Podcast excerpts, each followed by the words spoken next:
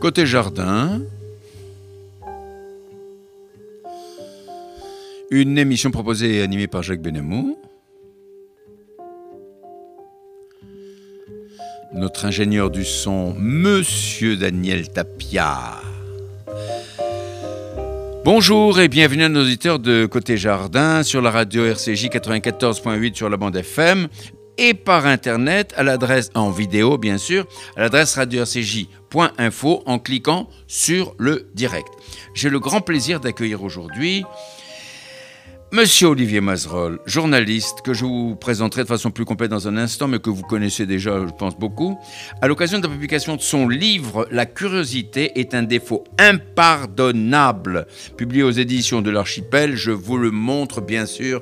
Écoutez, c'est un bijou, c'est un livre d'histoire, quoi, de l'histoire contemporaine, une merveille. En tout cas, moi, je suis passionné. Olivier Mazerolle, bonjour. Bonjour. Alors, Olivier Mazerolle, monsieur Olivier, connaissant votre modestie, je supprimerai, si vous le voulez bien, le monsieur. Ah oui. Pour vous appeler tout simplement Olivier Mazerolle, pour vous présenter complètement à travers toutes vos expériences vécues depuis 60 ans, il faudrait consacrer plus d'une heure, durée de notre émission. Je vais simplement rappeler que vous avez accompli vos premiers pas de journaliste à l'âge de 17 ans, comme assistant d'un chroniqueur judiciaire au Figaro. Vous devenez ensuite reporter, intervieweur, éditorialiste et dirigerez les rédactions de RTL, France 2, puis du journal de La Provence de Bernard Tapie. Vous assurez actuellement chaque dimanche l'édito politique de LCI ou sur LCI. Vous avez connu les 8 présidents de la 5e République, hein, la guerre froide, la chute du mur de Berlin, l'ère du terrorisme et l'aube de la société numérique. Dans votre livre, vous dévoilez l'envers de la profession de journaliste et vous revenez sur les événements qui vous ont marqué, entre autres la révolte de Solidarnosc en Pologne, les conflits au Moyen-Orient, vos rencontres avec les Walesa ou Sadat et bien d'autres, mais aussi les coulisses de la politique française. Bien que vous soyez autodidacte, ce qui est remarquable lorsque l'on observe votre parcours, vous avez su gagner la confiance de la plupart des ténors de la droite comme de la gauche. Vous évoquez les pressions que vous avez subies en tant que journaliste, mais aussi les failles des hommes et des femmes politiques. Vous avez l'honnêteté, sans vous épargner, d'évoquer les moments forts ou difficiles de votre parcours, comme par exemple l'affirmation par Jean-Marie Le Pen de son détail de l'histoire, pour parler de la Shoah, et entre autres l'annonce erronée du retrait politique d'Alain Juppé en 2004, qui occasionne votre départ de France 2, sans oublier bien sûr la crise du Covid-19, qui ne vous a pas épargné. Ouf, hein. Alors, Olivier Mazerolle, quand vous fermez les yeux et vous regardez en arrière, n'avez-vous pas parfois le vertige ? En pensant à votre carrière, tout ce que vous avez fait, parce que je prends les choses, non, parce que je prends les choses comme elles viennent. Oui. Voilà. En revanche, lorsqu'un événement survient, souvent, il me remémore une péripétie que j'ai moi-même connue et je fais la comparaison sur le comportement des uns et des autres et je m'aperçois que les comportements ne changent guère si les circonstances, elles, sont différentes. L'histoire se renouvelle en permanence, n'est-ce pas? Alors, vous avez attaqué votre carrière à l'âge de 17 ans. Comment est née votre vocation ? Oh ben, c'était très simple. J'avais une famille qui était très ouverte sur l'extérieur, sur l'étranger. J'avais en plus... mon père est mort quand j'avais 15 mois, donc on peut dire que je ne l'ai pas connu. Oui, mais en revanche, ma mère le vénérait. Elle me racontait beaucoup ce qu'il avait fait, ce qu'il avait été. Ils avaient vécu à l'étranger tous les deux parce qu'il était agent des messageries maritimes. Oui. J'avais 2 oncles qui vivaient en Afrique. Ah, oui. Quand je voyais mes cousins, je parlais avec eux de cet univers très différent. Et puis, voilà, donc je me suis intéressé via l'international à l'actu très tôt, beaucoup plus qu'à l'enseignement scolaire. Mais c'est formidable. Alors, comment fait-on lorsque l'on est autodidacte, comme vous le dites, c'est vrai que vous appelez Olivier Mazerolle, pour gravir tous les échelons qui mènent à la carrière accomplie que vous avez vécue, qui a été la vôtre? Il n'y avait pas que de la chance, quand même. Non, mais d'abord, je dois dire un grand merci à l'école.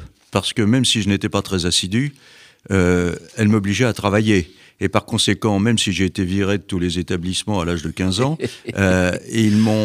j'avais acquis un bagage qui me permettait quand même de rebondir ensuite. Et puis, eh bien, comment on fait ensuite ? Eh bien, quand on ne sait pas, on ferme sa gueule, on se tait, et puis on va vite aller voir dans une encyclopédie de quoi il s'agit pour être plus au courant de la conversation qui vient d'être tenue. C'est formidable. Alors, dans votre épilogue, l'épilogue de votre livre, magnifique, « La curiosité est un défaut impardonnable », vous dites que lorsque vous êtes entré en journalisme, et jusqu'à ce jour, vous êtes porteur de la carte de presse numéro 19809, et qu'aujourd'hui, vos nouveaux jeunes confrères reçoivent des cartes numérotées 100, dans les numéros 132 000. Mais c'est énorme. Il est vrai que ce métier de journaliste, avec toutes ses facettes, peut tenter les jeunes, mais y a-t-il de la place et des débouchés pour tout le monde ? Hélas non, hélas non. Et d'ailleurs, j'en veux beaucoup aux écoles de journalisme parce que je trouve qu'il y en a énormément qui font miroiter beaucoup d'espoir et en réalité, les débouchés sont assez maigres. En revanche, on peut réussir aujourd'hui dans le journalisme, il faut plus que jamais avoir ce métier dans les tripes, c'est-à-dire la volonté de découvrir et de voir les choses. Malheureusement, comme les finances des médias ne sont pas extraordinairement bonnes, on va de moins en moins sur le terrain. Par conséquent, dans ce métier, la meilleure façon aujourd'hui, mais la plus risquée aussi, d'y arriver, c'est d'être indépendant dans un premier temps et de mener ses propres enquêtes et ensuite les proposer aux rédactions. Mais ça suppose un courage énorme. Et puis ça suppose une curiosité qui est un défaut impardonnable aussi, n'est-ce pas hein ? Ah bah la curiosité, c'est le défaut majeur. Essentiel pour les journalistes. Alors à l'heure actuelle, aussi bien les politiques que les journalistes font l'objet de critiques, il faut quand même le dire. Souvent très acerbes de la part des Français, de la population. Comment expliquez-vous cela ? Pourquoi les gens disent « ouais, les journalistes, ils racontent n'importe quoi, ils nous font croire des choses ». Je raconte dans mon livre que dès l'âge de 8 ans, j'ai un voisin qui me dit « il ne faut pas croire ce qu'ils racontent, ils mentent tous ». Et moi, ça me passionnait à l'âge de 8 ans, vous vous rendez compte. Mais vous n'étiez pas un menteur déjà. Moi, j'avais ma grand-mère qui me disait « le mensonge est un vilain défaut oui. ». Eh bien, comment on pouvait gagner sa vie en mentant ? C'était formidable, non ? Bon, absolument. Non, mais trêve de... Mais ça m'a marqué quand même. Oui. Et voyez que finalement, ça n'a pas beaucoup évolué depuis. Sauf que ça s'est aggravé, tout simplement parce qu'il y a les réseaux sociaux et que je trouve que ce qui est vraiment très inquiétant et qui touche la presse, comme les politiques, mais comme l'ensemble de la société, c'est un déferlement de haine à travers les réseaux sociaux. Oui, et je ne sais pas comment on peut endiguer ça. Je ne suis pas sûr que la loi y parvienne d'ailleurs, parce qu'il ne faut pas non plus empêcher la liberté d'expression. C'est très complexe. Mais comment en est-on arrivé à ce phénomène ? C'est sans doute parce qu'il y a une évolution de la société qui fait que chacun pense qu'il est le maître, le seul maître après Dieu, oui, c'est ça, et que par conséquent son avis vaut tous les autres, et que la frustration entraîne ces accusations permanentes. Ouais, c'est délirant. Est-ce que vous pensez que ces réseaux sociaux mettent en péril le journaliste et le journalisme et le métier de journaliste ? C'est devenu très compliqué parce que quand on essaye de rectifier les fausses informations qui circulent sur le net, la plupart du temps, on s'aperçoit que ceux qui sont convaincus que le net dit la vérité ne sont absolument pas convaincus parce que nous leur disons au contraire. Ça renforce encore leur scepticisme à notre égard. Ah oui, vous contrez, mais en réalité, etc., etc., etc. Donc c'est vrai que c'est compliqué. Eh bien, il faut persévérer et miser sur le long terme. Après tout, les réseaux sociaux, c'est le bistrot qui a débarqué le café de manière amplifiée. Ouais. On finira bien par maîtriser cet outil à un moment ou un autre. La société finira bien à un moment ou un autre à désirer avoir de bonnes informations. Ce ne serait pas dommage. Et puis sur ces réseaux sociaux, avec le terrorisme, c'est une catastrophe. Alors Olivier Mazerolle, nous allons maintenant, si vous le voulez bien, pénétrer dans votre livre, pour ne pas dire l'univers qui a été le vôtre pendant toutes ces années.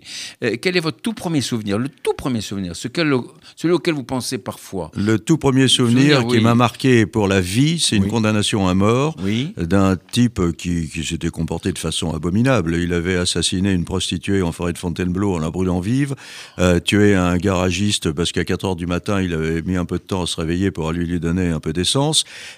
Mais la façon dont il s'était comporté durant tout son procès, en niant l'évidence, en refusant que son avocat plaide la folie, montrait à l'évidence que lui aussi souhaitait se faire condamner à mort. C'était une forme de suicide, mais pour accuser en même temps la société. Quand il a été condamné à mort, d'abord j'étais très jeune, 17 ans, et j'ai vu que même les confrères endurcis qui étaient favorables à la peine de mort, ouais, accueillaient ça avec une espèce de frémissement, de, ouais, crainte. Ah, oui, oui, et là, j'ai eu le sentiment qu'on touchait à quelque chose de sacré. Mmh. La justice des hommes qui est rendue par des individus qui sont les magistrats, des êtres humains, individus, bien, le mot est un peu fort, mais qui sont imparfaits comme nous tous, ne peuvent pas toucher à ça. Ouais. Le mystère de la vie, ouais, c'est quelque chose d'essentiel. Voilà. Et vous parlez de l'affaire Rapin, bien sûr. Ben, c'est Rapin, voilà. Le fameux Rapin. Bill Rapin. Alors, écoutez, votre expérience à Europe 1, ça, je trouvais extraordinaire, ça me fait un peu rire, où vous avez après transformé 20 minutes d'entretien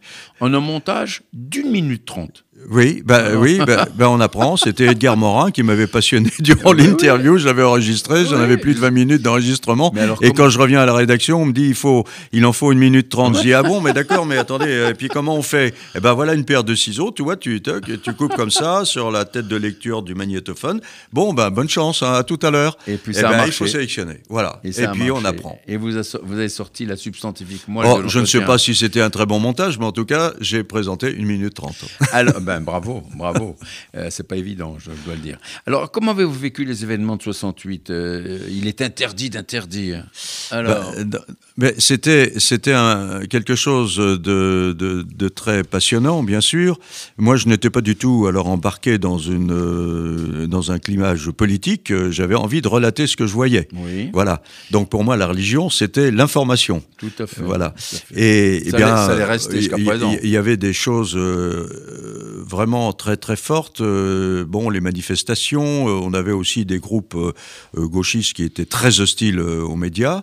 Je voyais la police agir. Moi, ce qui m'a marqué, c'est, disons, la dernière grande nuit de manifestation où finalement le préfet de police avait laissé les rues adjacentes au boulevard Saint-Michel libres, de façon que la foule comprimée par les forces de police, oui, qui arrivaient par le bas et le haut du boulevard Saint-Michel, oui, et que cette foule puisse s'éclipser, voilà, sans trop de dommages. Oui. Et vous avez vécu comment la disparition temporaire du général de Gaulle quand c'était un moment, évidemment... Parce que tout le monde posait des questions. Bah, oui, tout le monde. Alors là, j'avais assisté à une manifestation qui était prévue déjà auparavant, avant, oui, le départ du général de Gaulle, oui, la disparition, oui. Oui. Organisée par la CGT et le Parti communiste. Et là, on a senti que les militants avaient envie d'aller prendre le pouvoir à l'Élysée, oui. Et les leaders du Parti communiste, Valdecrochet en tête, étaient très gênés par ces cris de pouvoir populaire, à l'Élysée, disaient certains. Ouais. Bon, finalement, la manifestation s'est disloquée comme prévu. Et les communistes à qui j'en ai parlé par la suite m'ont juré que jamais ils n'avaient crié ces slogans-là. Ils ne sont pas un mensonge près.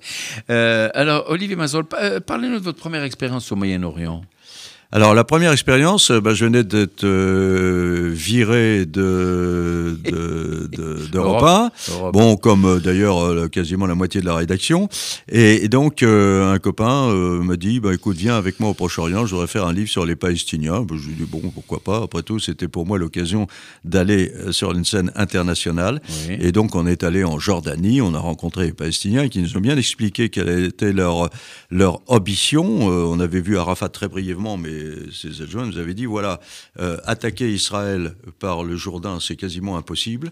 En revanche, par le sud Liban, c'est une région montagneuse par laquelle on peut s'infiltrer. Donc notre idée, c'est d'émigrer massivement vers le Liban, de prendre le sud Liban, de coloniser le sud Liban, ouais, et de mener des incursions en Israël, parce que les attentats en Cisjordanie, ça ne sert à rien.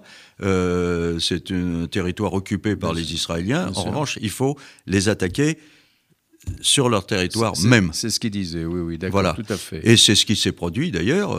Vous avez eu une migration, alors, suite à Septembre Noir, oui, etc. Oui, bien évidemment. Les Palestiniens ont vraiment géré le sud Liban, ce qui a donné toutes les péripéties que vous connaissez. Et maintenant, c'est le Hezbollah qui fait ça. Alors, Olivier Mazerolle, relativement vite après Europe 1, vous êtes engagé à Radio Monte Carlo. Alors, vous devez séjourner dans la principauté, ça ne vous plaisait pas tellement, finalement. Non, pas trop, non. Hein, et alors... J'étais plus passionné par l'info. Oui, bah, j'ai accepté parce qu'on me proposait de présenter la session du matin. Bon, donc c'était quand même une responsabilité importante. Ah bah bien sûr. Bien sûr. Avec des moyens, il faut le dire, extrêmement limités. Mais c'est vrai que d'être à Monaco, ça ne me plaisait pas trop parce que l'information est quasiment persona non grata à Monaco. Il ne se passe rien. C'est ça la légion de la principauté. Pas de vagues, pas de bruit, même pas de décès. D'ailleurs, il a fallu que Grâce de Monaco décède pour qu'on sache qu'il pouvait y avoir des morts à Monaco. Ah oui, donc, oui, c'est incroyable. Et puis, quand même. J'avais plus la vocation de l'actu que de la plage. Bon, bah voilà. Vous ne détestez pas la plage quand même. Non, mais voilà. Entre autres choses. C'est un hobby. Bon, c'est autre chose. Alors, une fois que vous dites, bon, j'en ai ras-le-bol, vous êtes immédiatement engagé à la rédaction parisienne de RMC. Oui, il y a eu un poste qui s'est créé, donc oui. Vous avez abandonné le sport ?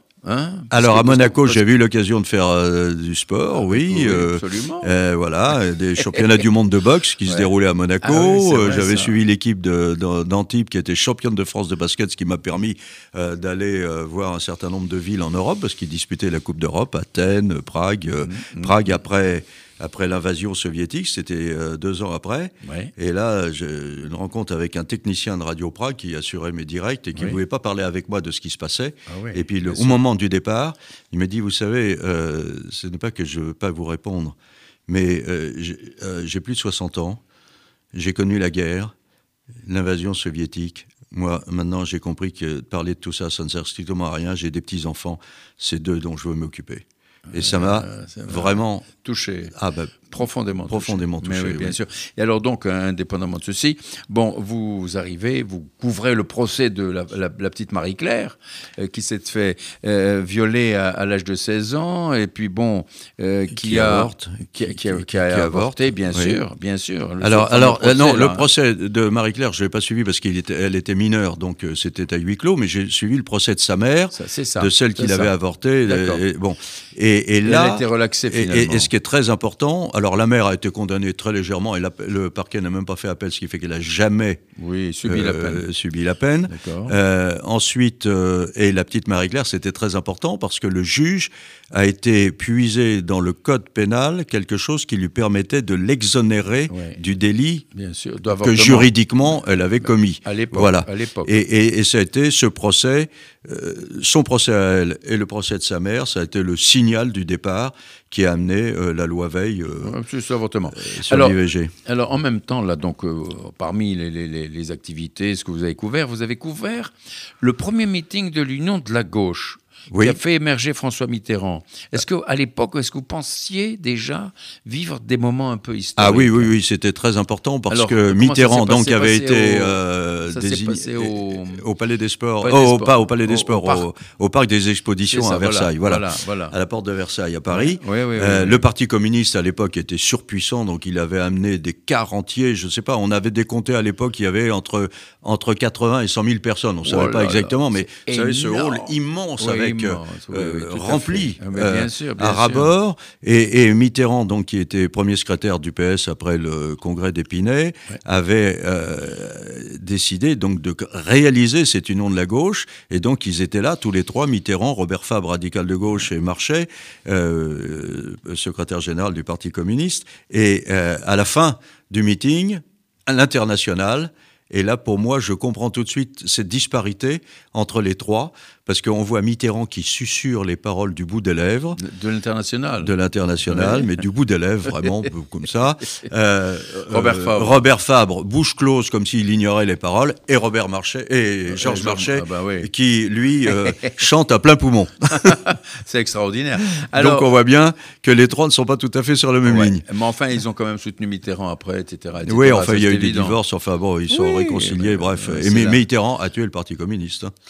Bien sûr, ça on le sait bien.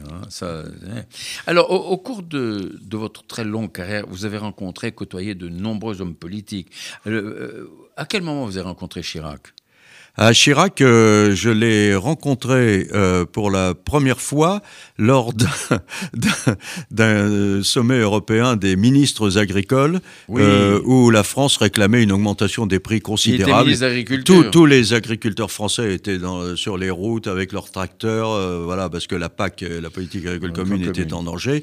Et donc Chirac réclamait des hausses de prix entre 25 et 30% sur le beurre, la viande, le lait, etc. Alors qu'on ne savait pas quoi en faire. On était déjà en état de surproduction. Ouais, ouais, la communauté européenne était obligée de prendre ces produits à haut prix garanti aux agriculteurs pour les revendre ensuite sur le marché international à perte. Forcément. Et donc Chirac était arrivé là et réclamait des choses et il venait nous alimenter régulièrement en interview en disant oui, la crise est terrible parce que je n'arrive pas à convaincre mes partenaires d'une augmentation, augmentation de prix suffisante. Oui. Donc nous répercutions ça sur les ondes et ça mobilisait les agriculteurs et Chirac retournait voir les autres ministres de l'agriculture en disant mais je serais bien d'accord avec vous mais regardez ce qui se passe en France.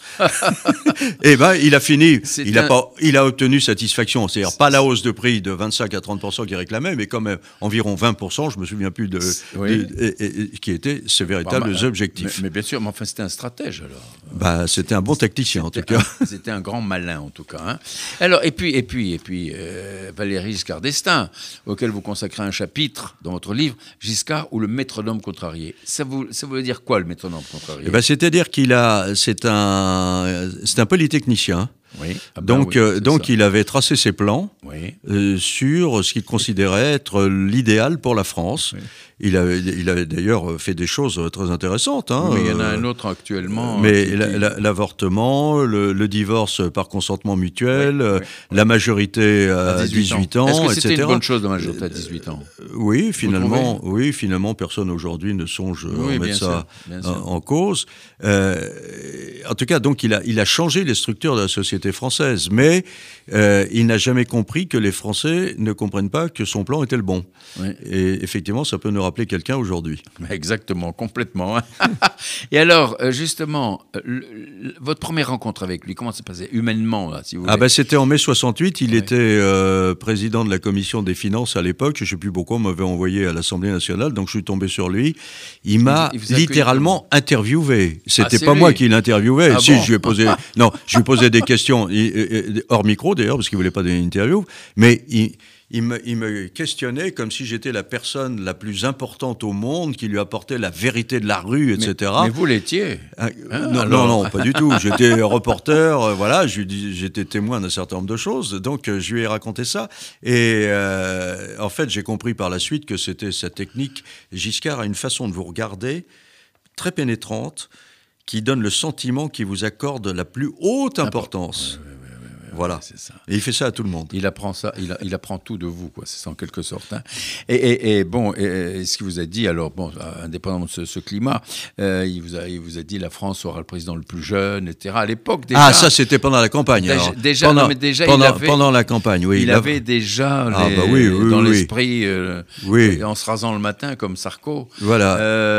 La présidence. Ce qui était vrai d'ailleurs, 48 ans. Hein. Eh ben oui, c'est vrai, absolument. 48 ans. Et puis sa manœuvre avec le soutien de Chirac hein, contre Chaban, etc. Voilà. Ça a été quelque chose.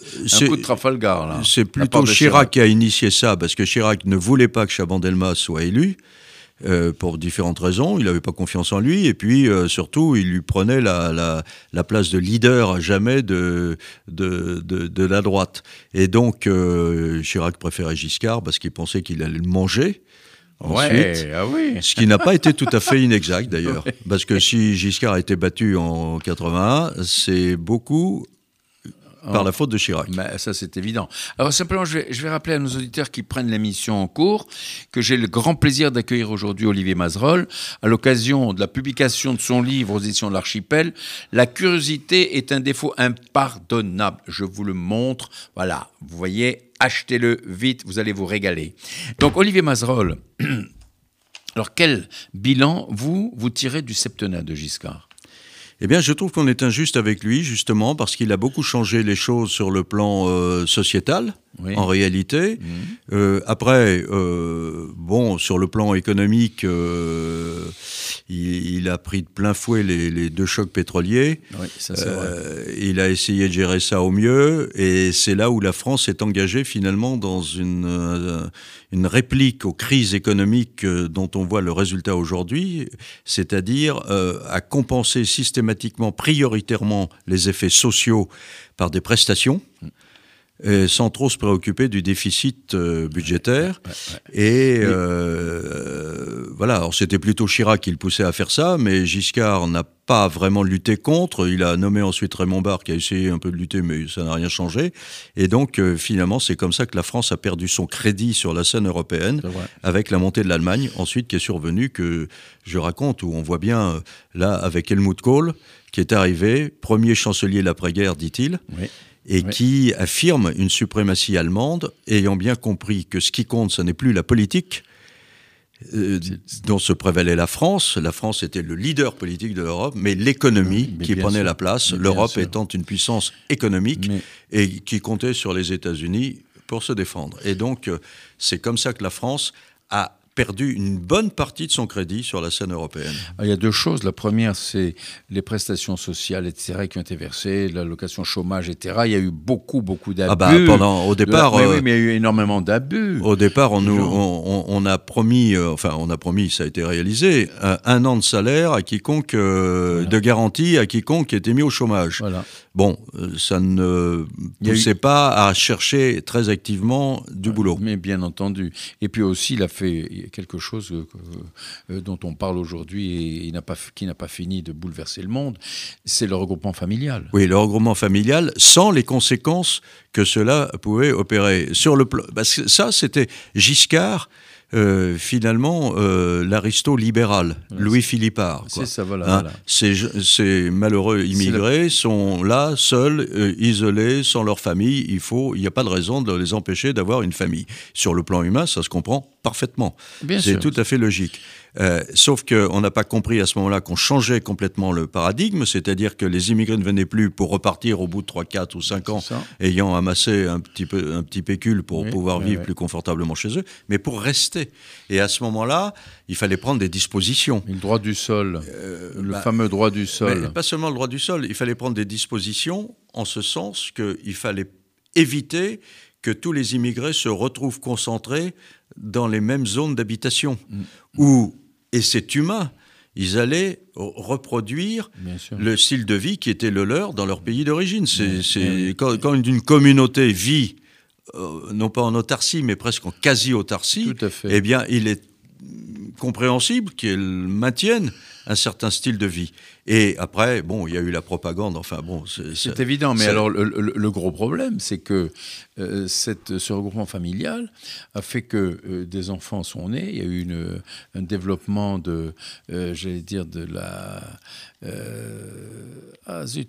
la population, si vous voulez, s'est développée. Et puis, avec le droit du sol, les enfants qui naissaient étaient automatiquement français. Mais vous savez, pour moi, l'un des grands tournants, ça a été la marche des beurs au début du septennat de François Mitterrand. Oui. La marche des beurs, c'était pas une marche communautariste, c'était une marche de revendication. Nous voulons être traités comme les Français. Voilà. De la même façon que les Français. Et ça a été récupéré par le SOS Racisme, avec l'aval de François Mitterrand, disant « vous voyez, les Français sont tous racistes ». C'est ça. Ouais. Et alors, là, du coup, la marche des beurs, qui n'était pas communautariste, a commencé à muter. Mais oui, bien sûr, et pourquoi Mitterrand a-t-il fait ça? C'est tout simplement parce que ça permettait au Front National de monter, car c'était le moment où le Front National commençait à apparaître très sérieusement avec Jean-Marie Le Pen, et ça minait les forces de droite.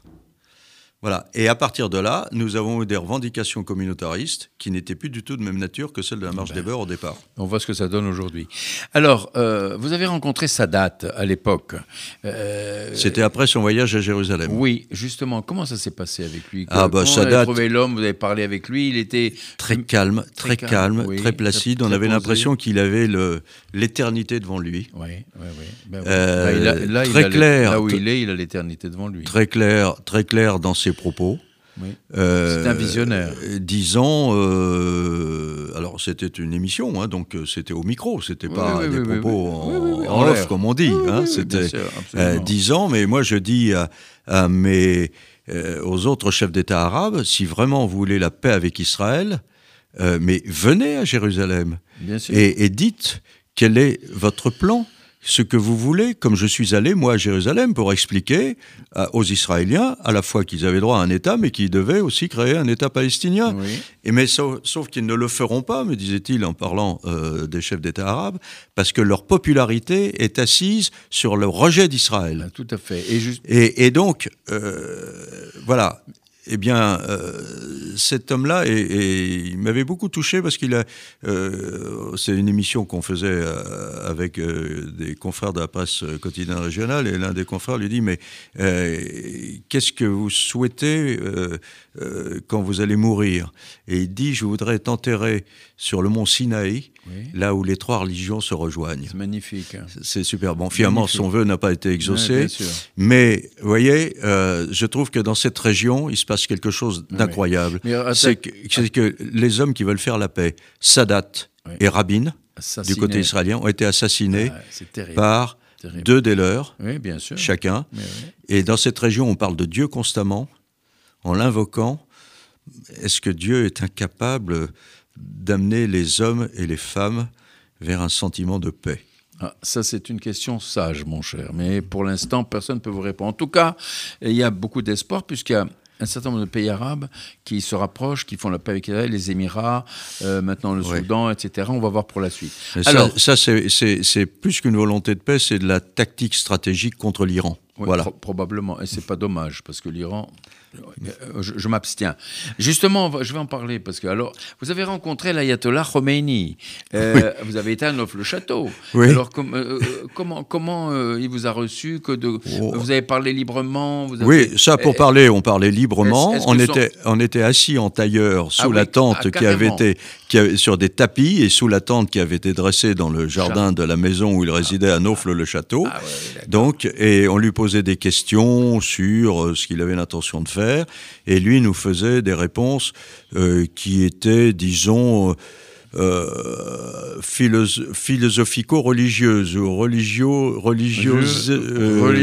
philosophiques sur le thème, écoutez, appliquez les principes du Christ puisque vous êtes chrétien et vous verrez qu'on s'entendra très bien parce que ce sont les mêmes que les nôtres. Ah ouais, ne vous laissez pas envahir par la société de consommation qui pervertit l'âme, etc., etc. Il en était là. Il en était là, c'était 2 jours avant qu'il ne rentre à Téhéran.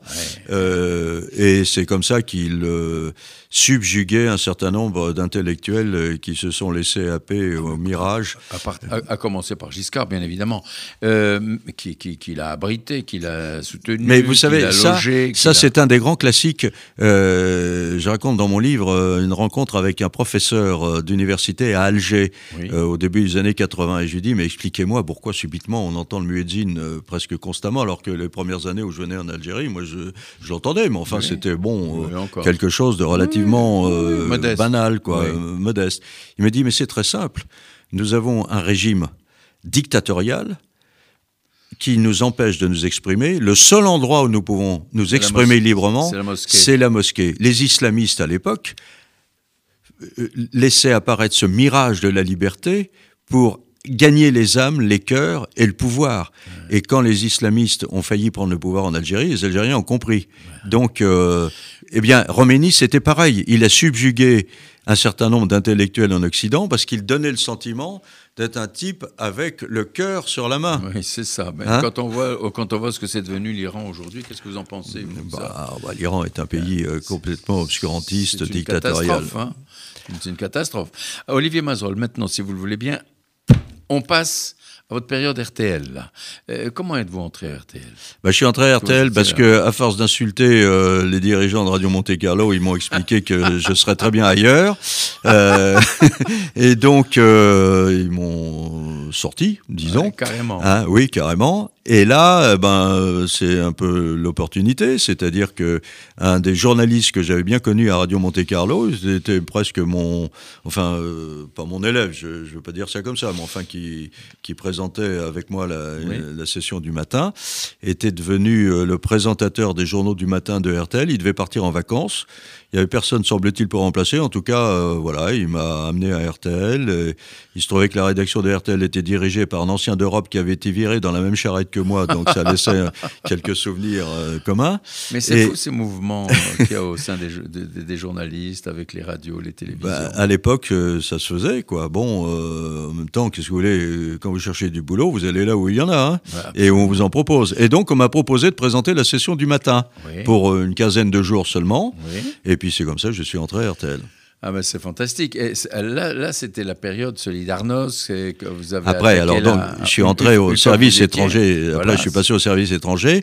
Et là il y a les ouvriers effectivement à Gdansk qui se mettent en grève. Là, je marronne parce que ça n'est pas moi qui suis désigné pour m'y rendre. C'est le chef du service, Georges Pinchenier, qui était tout à fait légitime pour y aller, d'ailleurs. Ce n'est pas du tout une injustice. Oui. Et puis, malheureusement pour lui, il a une crise cardiaque. Donc, il est hospitalisé. Et je suis désigné à sa place, et je me souviendrai toujours de la noblesse de caractère de cet homme que je vais voir à l'hôpital avant d'obtenir mon visa, parce qu'il fallait attendre plusieurs jours pour obtenir un visa, et qui me dit, maintenant c'est à vous, et vous avez toutes les qualités pour faire du bon boulot. Ouais, voilà. C'est beau ça. C'était magnifique. Beau parce que je vous assure que quand vous recevez ce message-là, venant d'un professionnel que vous respectez, bien sûr. Ça vous booste. Ça booste, oui. Ouais, ça booste. Et là, vous avez rencontré Walesa. Alors je rencontre Walesa. La première rencontre, c'était vraiment au sprint, parce qu'il fallait que j'ai une interview avant Europe 1.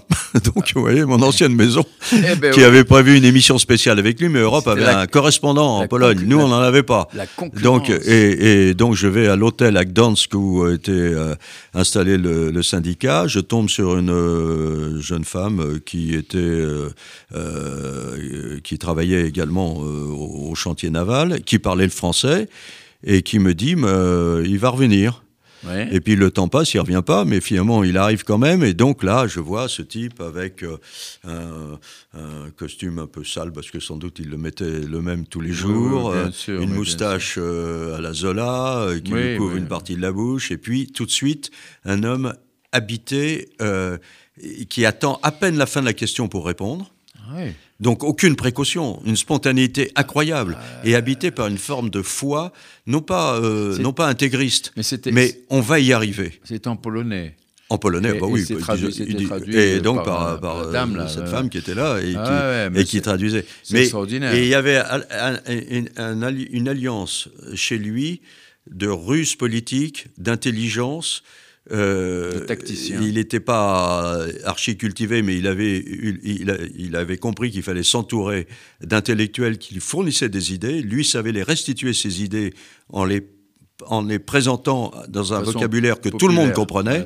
Et aussi une vraie foi, encore une fois, pas intégriste, mais catho, avec le pape. Il était soutenu avec, de façon extraordinaire par Jean-Paul II. Jean-Paul II, qui pour lui était une idole absolue. Oui, c'était le Dieu, quoi. Voilà. Le Dieu sur Terre, voilà. Alors on passe à autre chose. L'arrivée de Mitterrand maintenant, le 10 mai 81, était-ce inéluctable ? Parce que inéluctable, sur le plan tactique en tout cas, parce que d'abord il y avait une aspiration, il y avait quand même les gens avaient marre de Giscard, un électorat de gauche qui était important, et puis changer la vie. Chirac a miné le camp de droite, et donc la juxtaposition des deux événements a fait que, c'était quasiment inéluctable. Ouais. Alors, vous avez suivi Mitterrand pendant ces deux septennats, quand même. Hein. Oui. Comment était-il, dans la vie hors-antenne, quoi ? C'était une personne très impressionnante, franchement. Oui. Ah bon, vraiment ? De très grande qualité intellectuelle, qui connaissait parfaitement la France. C'est-à-dire que lui, il réussissait cette alliance des deux choses, c'est-à-dire à la fois l'intellect et le populaire, ce que Giscard ne savait pas faire en ce qui concerne le populaire. En tout cas. Paris et la province. Non, mais il connaissait. On pouvait lui parler d'un village. Il savait Où était le village ? Et c'est tout juste s'il n'était pas capable de vous dire « oui, alors il y a le bistrot, machin, etc. » C'était extrêmement impressionnant.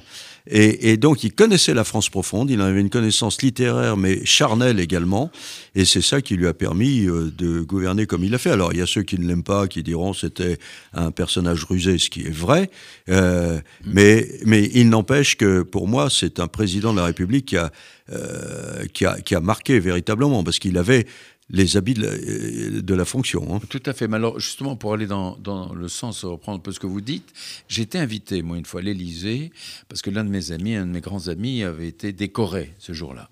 Et vous savez, dans le grand salon de l'Élysée que vous connaissez, bien sûr, il y avait 18 personnes, 18 récipiendaires de la Légion d'honneur, etc.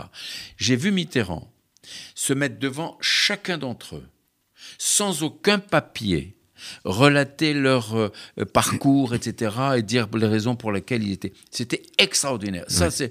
Bon, Mitterrand, on l'aime ou on l'aime pas, bon, mais ce jour-là, j'ai vraiment été extrêmement impressionné. Mais, si vous voulez, très vite, j'ai compris, moi, qui serais un président de la 5e République, tout à fait dans les habits de la Constitution. Je me souviens... Alors qu'il critiquait, oh là là... Du premier sommet franco-africain à Kinshasa, c'est Mobutu, vous voyez. Oui. Et donc, la France appuyait à l'époque Hissène Habré, qui venait de prendre le pouvoir au Tchad après un coup d'État sanguinaire. Et quand je lui dis « mais le Parti socialiste ne comprend pas que vous puissiez faire affaire avec Hissène Habré », il m'a répondu « la position du Parti socialiste sur les droits de l'homme ne m'intéresse pas, je suis en charge des affaires de la France ». Joliment dit. Alors pourquoi il s'est impliqué, Mitterrand, dans la guerre du Liban, et il a renoncé à demander à Assad des comptes à propos de l'assassinat de l'ambassadeur de Lamar et également de l'attentat qui a coûté la vie à 58 soldats français, alors que tout le monde savait que c'était les Syriens qui avaient fomenté ces coups-là. Les Syriens ou avec les Iraniens, enfin bon, en tout cas, voilà. Non, mais les Syriens étaient évidemment dans le coup, mais c'est incontestable. Mais il a pas... il était avec Assad, il n'a pas... Parce qu'il a compris... Après s'être acharné à tenter de préserver l'intégrité du Liban et l'accord franco-libanais, il a constaté qu'il n'y arrivait pas. Et que donc la Syrie était incontournable. C'était un acte de réalisme incroyable. Mais c'est vrai qu'il va à Damas. Et là, d'ailleurs, je leur pose la question à tous les deux, conférence de presse. Je leur dis, je voudrais savoir si le président Mitterrand a eu l'occasion d'informer le président Assad que pour les Français, l'assassinat de leur ambassadeur à Beyrouth, ce sont les Syriens, que l'attentat de la rue Marbeuf à Paris, ce sont les Syriens, et que la mort des soldats français au Drakkar, ce sont les Syriens. Et si oui, quelle était la réponse du président Assad ? Et là, Mitterrand patauge un peu, dit « bah, écoutez, la rue Marbeuf, on n'a aucune preuve de rien du tout. Quant au reste, le président Assad nous dit qu'il est contre les attentats, il n'y a aucune raison de ne pas le croire. » Bon, très bien. Et il dit « question suivante ». Et là, Assad dit « pardon, la question m'était aussi adressée ». Et il répond en arabe, donc là, je n'ai que la version traduite. Il me regarde et il dit « vous voulez nous mettre en colère, mais je vous rassure, on ne se met jamais en colère contre les gens que nous recevons ». Et ensuite, il ajoute « maintenant, pour ce qui est des attentats, je ne vois pas pourquoi la Syrie organiserait un attentat en France. On n'a aucune raison de le faire. Maintenant, pour ce qui se passe au Liban, je vous rappelle que vous avez commis des attentats pendant la guerre et vous appeliez ça des actes de résistance. Pourquoi, au Liban, ne parlez-vous pas d'actes de résistance plutôt que d'attentats ? » Et j'ai trouvé que sa réponse était très intéressante parce qu'elle était d'une ambiguïté folle. Car la question était posée sur les attentats contre des soldats français et contre l'ambassadeur de France. Écoutez, c'est incroyable, ça. C'est absolument incroyable. Alors, bien sûr, on va passer très vite parce que le temps passe malheureusement trop vite. Oui, bien sûr. Moi qui suis long. Non, je resterai pendant des heures. On resterait pendant des heures à vous écouter tellement c'est passionnant.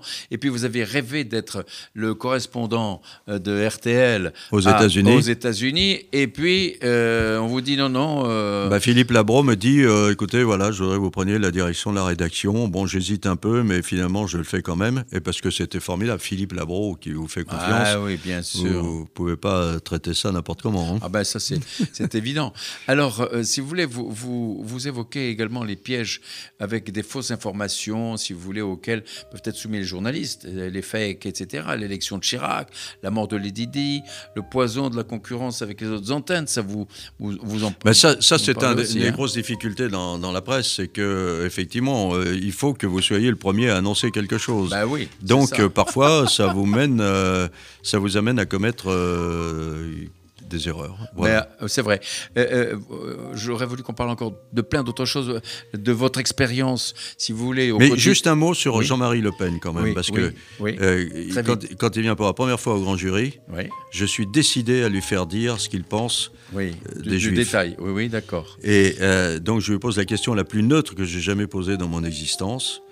Et donc, il est en confiance, et il répond que les chambres à gaz, c'est un point de détail de l'histoire de la Seconde Guerre mondiale. C'est vous qui l'avez fait sortir. Ouais. Ah ouais, c'est incroyable. Encore une seconde, le nouveau monde avec Macron, qu'est-ce qui se passe? Et puis aujourd'hui, ce terrorisme islamiste, avec la mort, la décapitation du professeur Samuel Paty, tout ça, qu'est-ce que ça vous inspire, tout ça? Est-ce qu'on va en sortir un jour? On en sortira forcément, parce que des périodes noires dans l'existence, il y en a eu déjà énormément. Mais simplement, Emmanuel Macron, vous voyez, il a été élu sur un formidable espoir. En tout cas, en présentant un formidable espoir, je vais remettre la France à jour, lui permettre de jouer un rôle de leader sur la planète, en faisant de l'Europe une puissance dont la France sera la flèche acérée. Et puis, à ces images de bonheur, lui qui disait « l'impossible est réalisable »,« l'histoire est tragique » et c'est ça qui me rend optimiste parce que justement, on n'a pas d'autre solution que de lutter contre.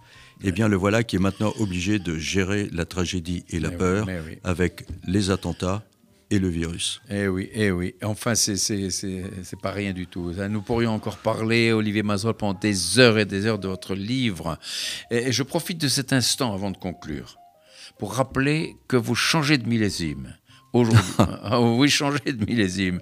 Alors, dites-moi, qu'est-ce que je peux vous souhaiter pour les 10 ans qui viennent? Allez. Bah, écoutez, je ne sais pas, que la vie continue et puis voilà, que je puisse continuer à découvrir plein de choses sur ce qui nous arrive et puis en espérant que ce millésime-là sera meilleur que celui de mon année de naissance car il paraît que le vin était très mauvais en 1942.